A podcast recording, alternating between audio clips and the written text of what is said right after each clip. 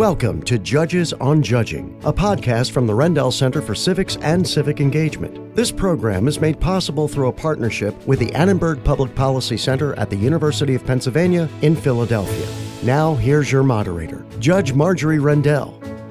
Welcome to another podcast in the series of Judges on Judging, presented by the Rendell Center for Civics and Civic Engagement. I'm Judge Marjorie Rendell, the chairperson of the Rendell Center. And this is our fourth podcast in the series. And I'm pleased today to have as our guest Judge Kent Jordan, who is one of my colleagues on the Third Circuit Court of Appeals. Kent graduated from Brigham Young University and then Georgetown Law Center. He was a clerk to Judge Latchum in the District of Delaware, was an assistant U.S. attorney there, and then in 2002 George W. Bush brilliantly nominated him to serve on the district court, the trial court in Delaware. And again, in 2006, another brilliant move, uh, nominated him to be on the Third Circuit Court of Appeals, where he and I both sit. And Judge Jordan and I are pretty well known on the court for having differing views on things. And when we agree, everyone else throws up their hands and say, well, if Kent and Midge can agree, it must be right. Welcome, Kent. Well, it's great to be with you. Thanks so much, Midge. I'm glad to have the opportunity. Good. Well, we're going to talk about a very topical topic today. Um, there's a lot of focus today on police conduct. And I think people are wondering about the responsibility of police officers to be accountable for their conduct and wondering about the remedies and actions that can be brought if they run afoul of the law. Now, of course, we know they could be prosecuted, and we've seen that recently prosecutions by federal prosecutors against police officers for criminal activity. But on the other hand, there are civil remedies available to someone, to individuals whose constitutional rights have been violated. And usually this falls under the Fourth Amendment to the Constitution, where the question is the use of reasonable force or excessive force so today we're going to explore these two parallel tracks, if you will, the criminal track and the civil track. Kent, what, what's the difference between the prosecutors bringing a criminal action and an individual who might want to file a, a civil action? Well, the criminal law is a, uh, a representation of the will of the people generally as uh, stated through the legislature or by earlier days, the common law that had developed. And it, that's why criminal cases are brought either uh, by the state and local prosecutors will bring cases against police officers from time to time for excessive force. And also it can those cases can be brought in the name of the federal government. And when that happens the official prosecutorial arm of the government whatever branch of government that might be a, a, a state a local or a federal uh, prosecutor's office they they bring these charges and the victim the individual victim of the alleged police uh, brutality or excessive force is a witness but is not technically a party to the case. In a civil case that victim is bringing the case in his or her own name and suing those people individually and perhaps the locality and the police department that uh, employed them. So there's there's that basic breakdown. The one the criminal cases brought not to obtain money damages, but to bring retribution in the form of uh, probably incarceration perhaps fines. The civil case is brought to bring a measure of justice through compensatory money damages and sometimes punitive damages. That's the essential difference. Okay, and there's different this may be a little bit off track, but there's different standards of proof. In other words, the criminal cases you have to have proof beyond a reasonable doubt, which is a pretty hefty burden. Civil mm-hmm. cases, we call it a preponderance of the evidence, which is slightly less. So sometimes you'll see a case where the criminal case didn't succeed, but the individual then goes and tries to get civil damages under a lesser burden, if you will.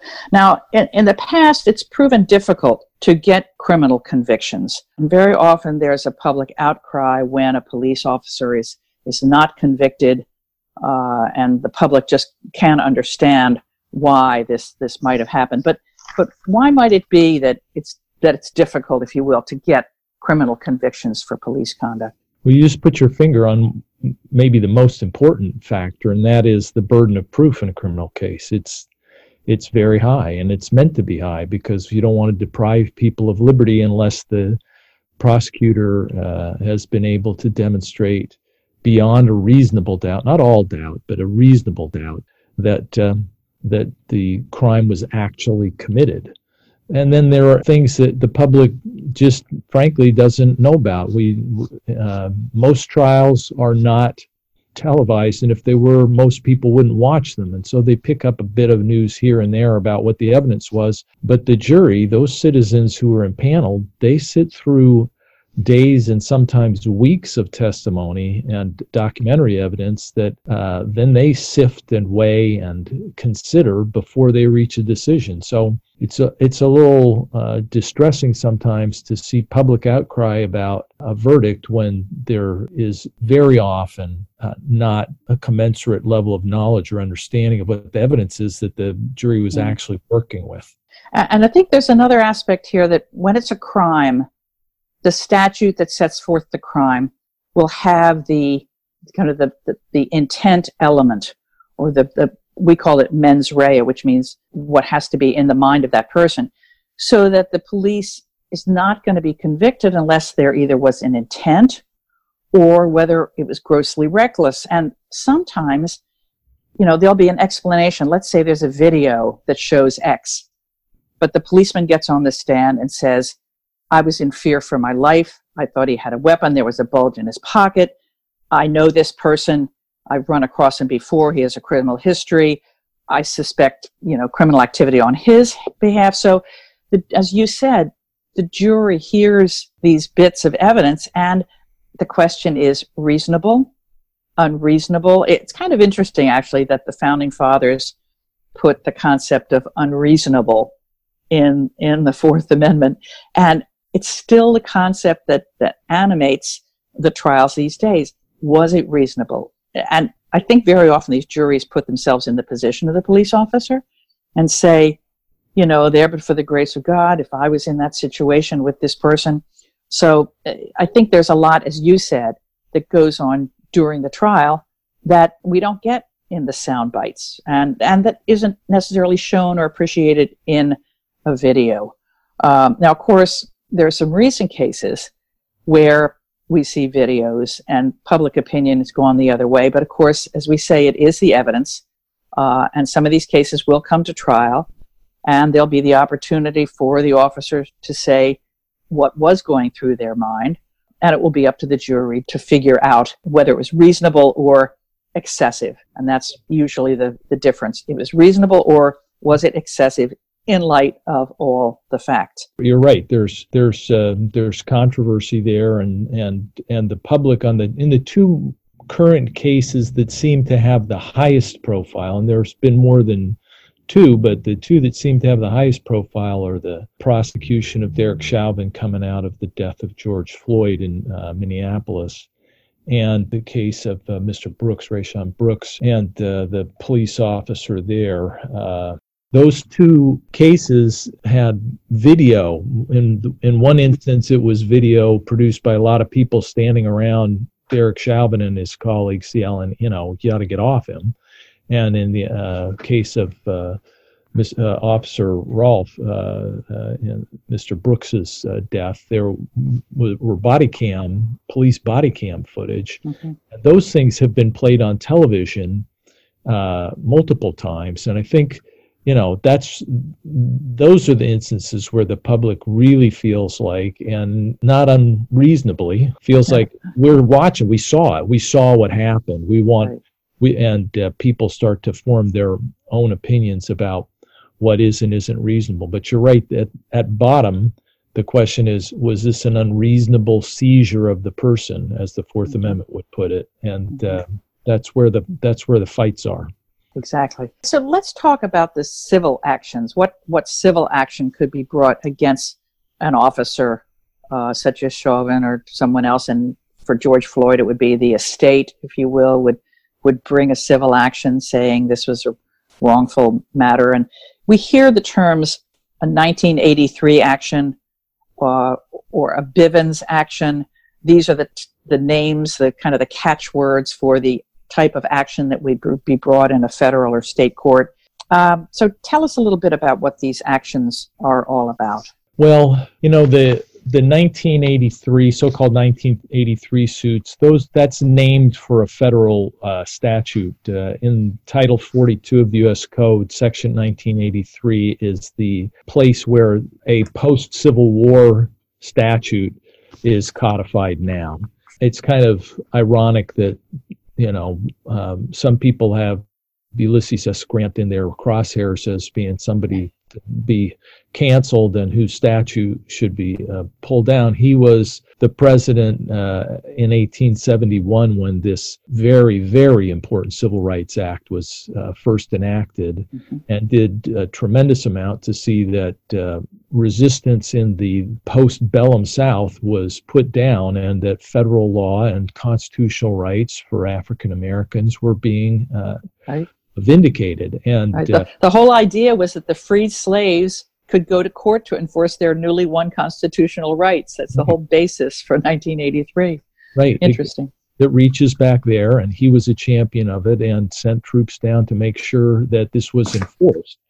And now uh, it it speaks still to this day of how any person who, under color of uh, state law, is how it's typically shortened or foreshortened, uh, when people are talking about this statute. Any person who, under color of state law, deprives another person of the rights or privileges or immunities secured by the Constitution of the United States is can be liable and that's mm-hmm. the basis for the 1983 suit. If somebody deprives you of your civil rights under color of state law, which means, you know, some government official at some level does something to violate your constitutional rights, you can take them to federal court. Right. And in fact, it says shall be liable, which when we get to principles of immunity, we'll talk about in a minute, is kind of interesting. It says shall be liable. No exceptions shall be. So it's very interesting, the, the origins. So that's the 1983 action, and that's federal statute. So you'd bring that suit in federal court, an individual against the person or persons who are affiliated with a government entity, could be police or other government actors, has violated their constitutional rights. So what? So what is this Bivens action that we hear about? Now that is a judge-made law, and that reaches back to 1971. So we're talking about almost 50 years now. Uh, there's been a period of time, uh, it's kind of redolent of what we're in right now, where there was a, a great deal of civil unrest in the in the mid to late 60s, and there had been, I think, uh, a worry or a concern that maybe law enforcement then was being uh, too rough on people, and it, the case Bivens uh, versus six unknown named agents to the Federal Bureau of Narcotics became a very significant case because it said that uh, even though there's no statutory basis for this, uh, the Supreme Court of the United States said that implied in the Constitution's guarantees against unreasonable searches and seizures, for example, there is a, a right to bring federal law enforcement agencies into court and sue them for damages. So, so why did we need Bivens if we have 1983? Because 1983 is directed at state law. It says anybody acting under color of state law. Uh-huh. So here we've got federal agents. In, the, in Bivens, it was the FBI, but it could be any federal law enforcement okay. agent. And it's uh, Bivens, you know, sort of represented a, a high watermark in how much the Supreme Court was willing to do to say, well, it may not be written in the Constitution, but it's in there. It's implied in there that, you know, if you're going to have these rights, you should be able to vindicate them in court, and uh, therefore there's a private right of action. And that, unlike Section 1983, where any constitutional right that you have that's violated, you can use as a basis for a lawsuit against the state official. Uh, Bivens that implied right of action has only been extended to the Fourth Amendment context, where we're we're talking right now about unreasonable searches and seizures. Uh, it's been implied uh, in the, the, context of uh, the Fifth Amendment's due process clause, uh, the Eighth Amendment prohibition against cruel and unusual punishment. Now, when you say it's implied, we mm-hmm. imply it, and you need to imply it because there's no statute. So the, the court has found it. Isn't that kind of unusual that the courts are saying, ah, you know what? there isn't any statute that provides this cause of action, but we're going to make one up. We're going to allow it. Isn't that kind of unusual and uh, vi- maybe violates the separation of powers? It is indeed unusual, and, and Bivens is coming to a fair amount of criticism for exactly that. And the Supreme Court has been careful not to uh, uh, do anything to uh, expand it in the last 40 years. I mean, I think the last time uh, they said uh, uh, there was an implied right of action was in a, a 1980 case that had to do with uh, prison circumstances, and so uh, they they um, yeah they've been pretty clear, especially of late, in saying we're not we haven't gone past there, and hey, you lower courts, you don't go past where we've gone either. Yeah, yeah, it's kind of interesting. A case that you and I both had recently it had been decided to allow a Bivens action, and then the Supreme Court came down with a ruling you know, only a couple years ago that said, wait a minute, we want judicial restraint here. We're just not going to do that. So it came back to us, and we kind of scratched our heads and said, you know, under this new test where we're not supposed to do this, we're not going to do this. We're not going to apply this right of action. It's amazing that this sea change in the law as dictated by the Supreme Court, came down recently, and it's going to be very unusual, I think, to find courts recognizing you know, these rights of action. Uh, and a lot of the reasoning of the court in that opinion was about the separation of powers and also the, the implications when you create this cause of action against government officials. You know, there's a lot that, that goes into these cases and it can distract the officials from their normal day to day duties. It can bring about consequences for the system. Uh, and often they arise in the pr- prison context where we've kind of said, you know, we're not prison administrators. We're a, a bunch of judges. It really isn't up to us to say that this is the way to detain a prisoner or this is the way you act. So I think the, the concept of restraint um, is is kind of prevailing in, in this day and age, which, you know, is probably a good thing. Unless something, as you say, the excessive force aspect, that has been decided, we can go there. And if there's excessive force, um, you know, there's not much that counsels against uh, allowing those suits to proceed. So let's assume we have these cases. So 1983 says shall be liable, but is there any pushback against the this liability? Are are there any principles that that we say protect officers or government actors in in these situations? Yeah, there there are, and there are uh, the best known, the most significant uh, feature in the law is uh, what's called qualified immunity, and that's a a doctrine. Its roots are in common law, but it's uh, been applied in the context of 1983 suits and Bivens actions to protect law enforcement officers from personal liability unless they have violated a clearly established constitutional right. That there's a, in essence, a two-part test in that phrase I just uttered.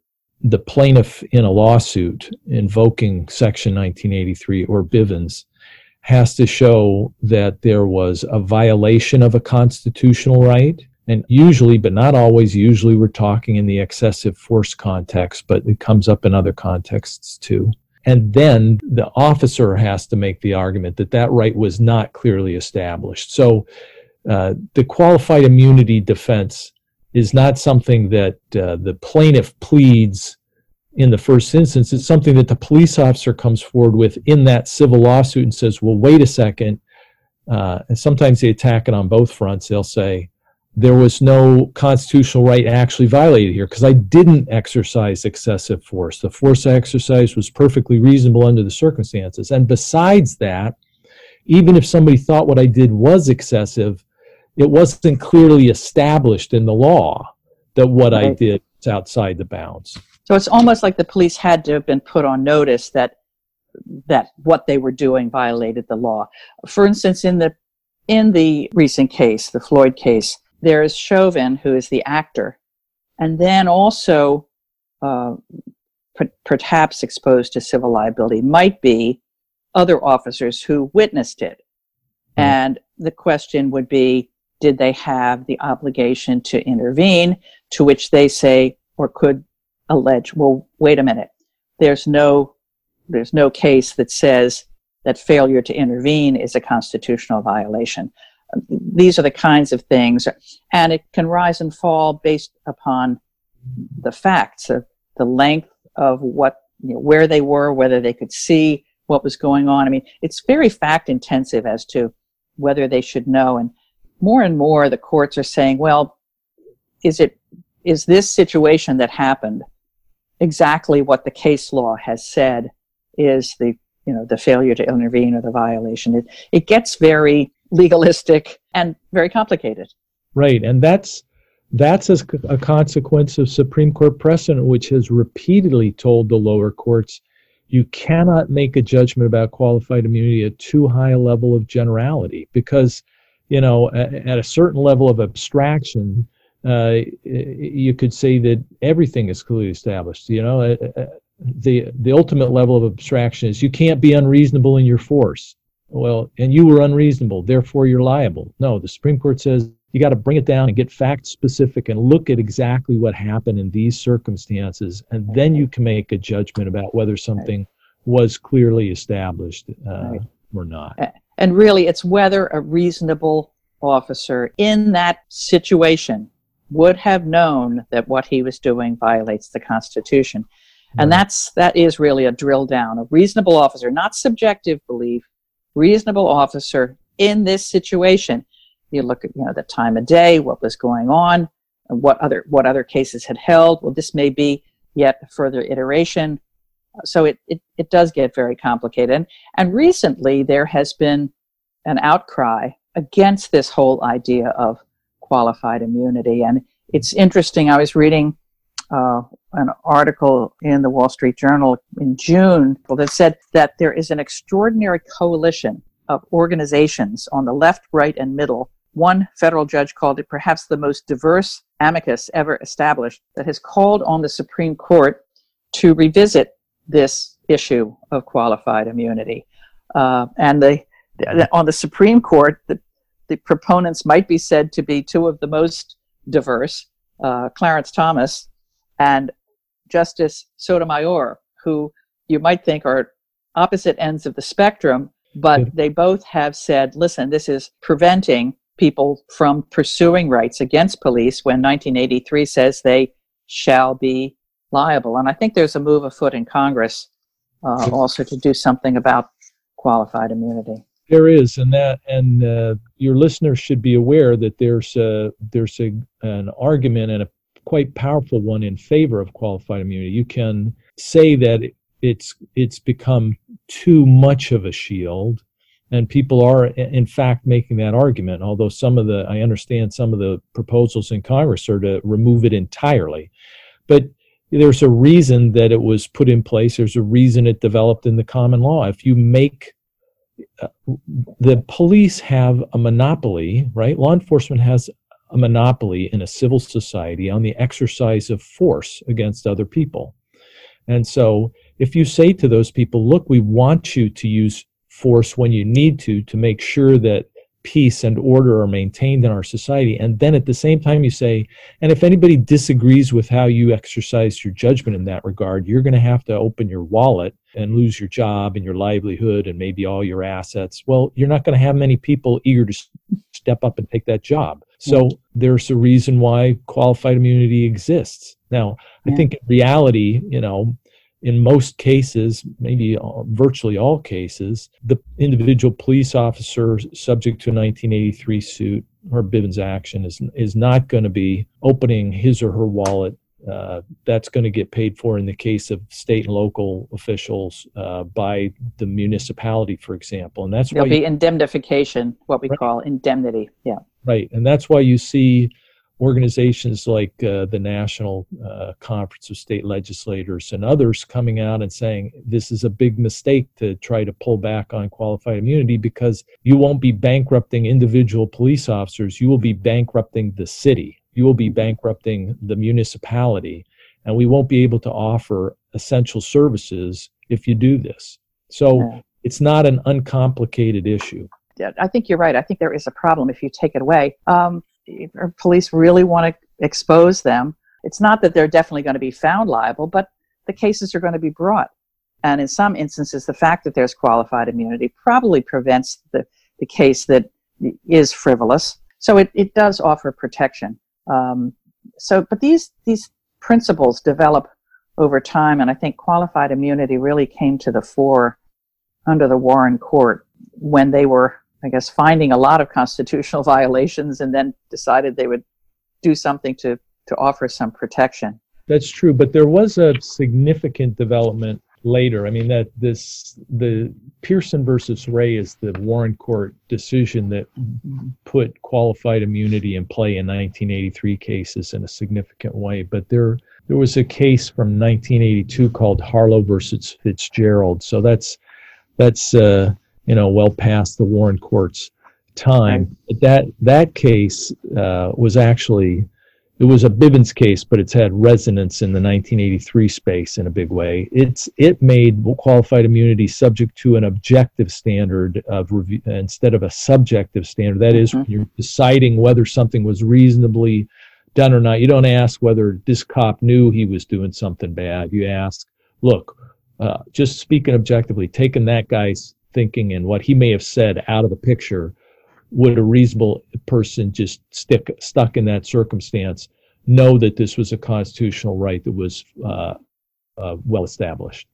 So that that was a pretty big step, and that's gotten controversial too. Well, this has been interesting, and I, I hope we have uh, achieved our goal of educating the public. Uh, we like to think that that teachers are listening in and maybe can use some of this knowledge to educate the next generation of citizens, which is one of our missions at the Rendell Center.